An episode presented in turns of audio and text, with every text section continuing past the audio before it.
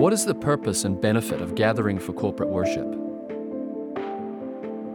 We're recording live from Ligonier's 2022 National Conference, and I'm joined by the Senior Minister of Briarwood Presbyterian Church in Birmingham, Alabama, Dr. Harry Reeder. Dr. Reeder, what is the purpose and or benefit of gathering for corporate worship?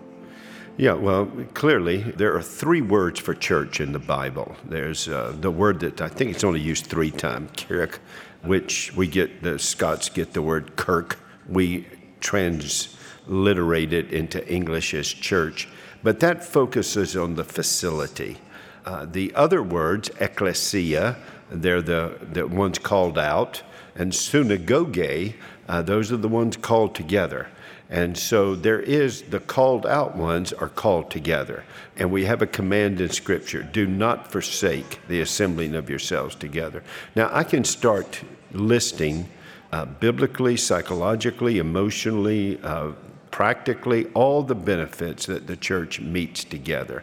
But I really don't need to. If God commanded it, there must be a reason.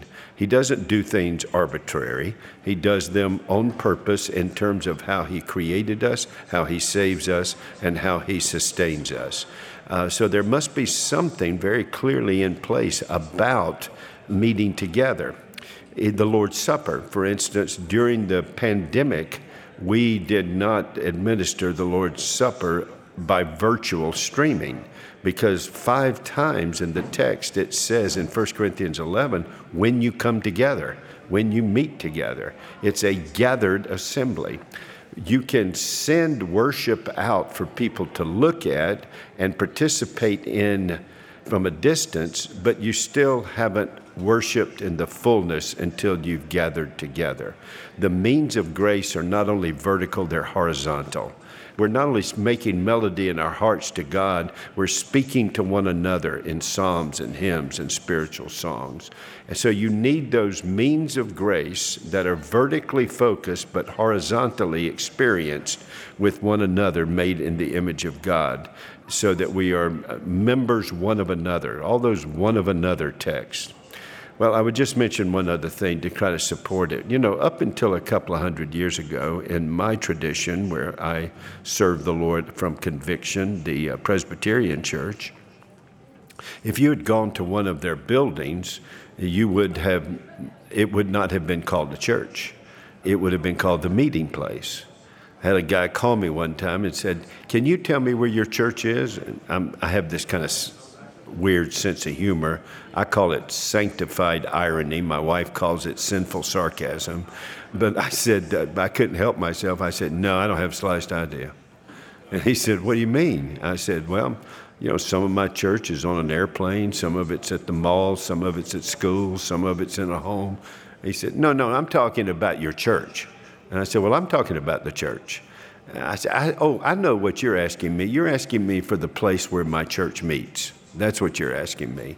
That's why it was called the meeting place. And uh, so the church, it's not, you know, here's the church, here's the steeple, open the door, there's the people. The people gathered are the church and uh, the called out, called together ones. And it's fine for us to have a place to meet that has architecture conducive to our theology and conducive to our worship and conducive to discipleship. But that's not the church, that's the meeting place. And so I think the, clearly the weight in the scripture is the meeting together. That's why facilities are used. They facilitate worship. Worship is done by the gathered assembly. Remember the woman at the well? She says, Where do we worship? And she was asking location. He said, No, no. It's the we that are worshiping, worship in spirit and in truth. It's how you worship together. She wasn't talking about lifestyle worship individually, whether you eat or drink or whatsoever you do, do all to the glory of God. She was talking about gathered worship, and that's what Jesus was telling us. Let me put it this way the Bible says that Paul, um, that John, excuse me, was in the Spirit on the Lord's day. Now, what does that mean? Well, the Spirit is always in him every day.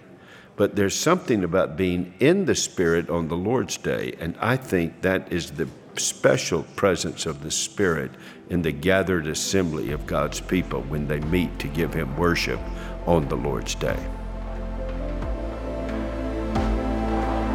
Thanks for listening to Ask Ligonier with me, Nathan W. Bingham. If you enjoyed it, please share it on social media, tell your family and friends, or leave us a review on your favorite podcast app. Your recommendations and reviews really do help people discover the podcast. And by the way, if you have a theological question that you'd like us to consider for a future episode, leave us a voicemail by calling 1 800 607 9386.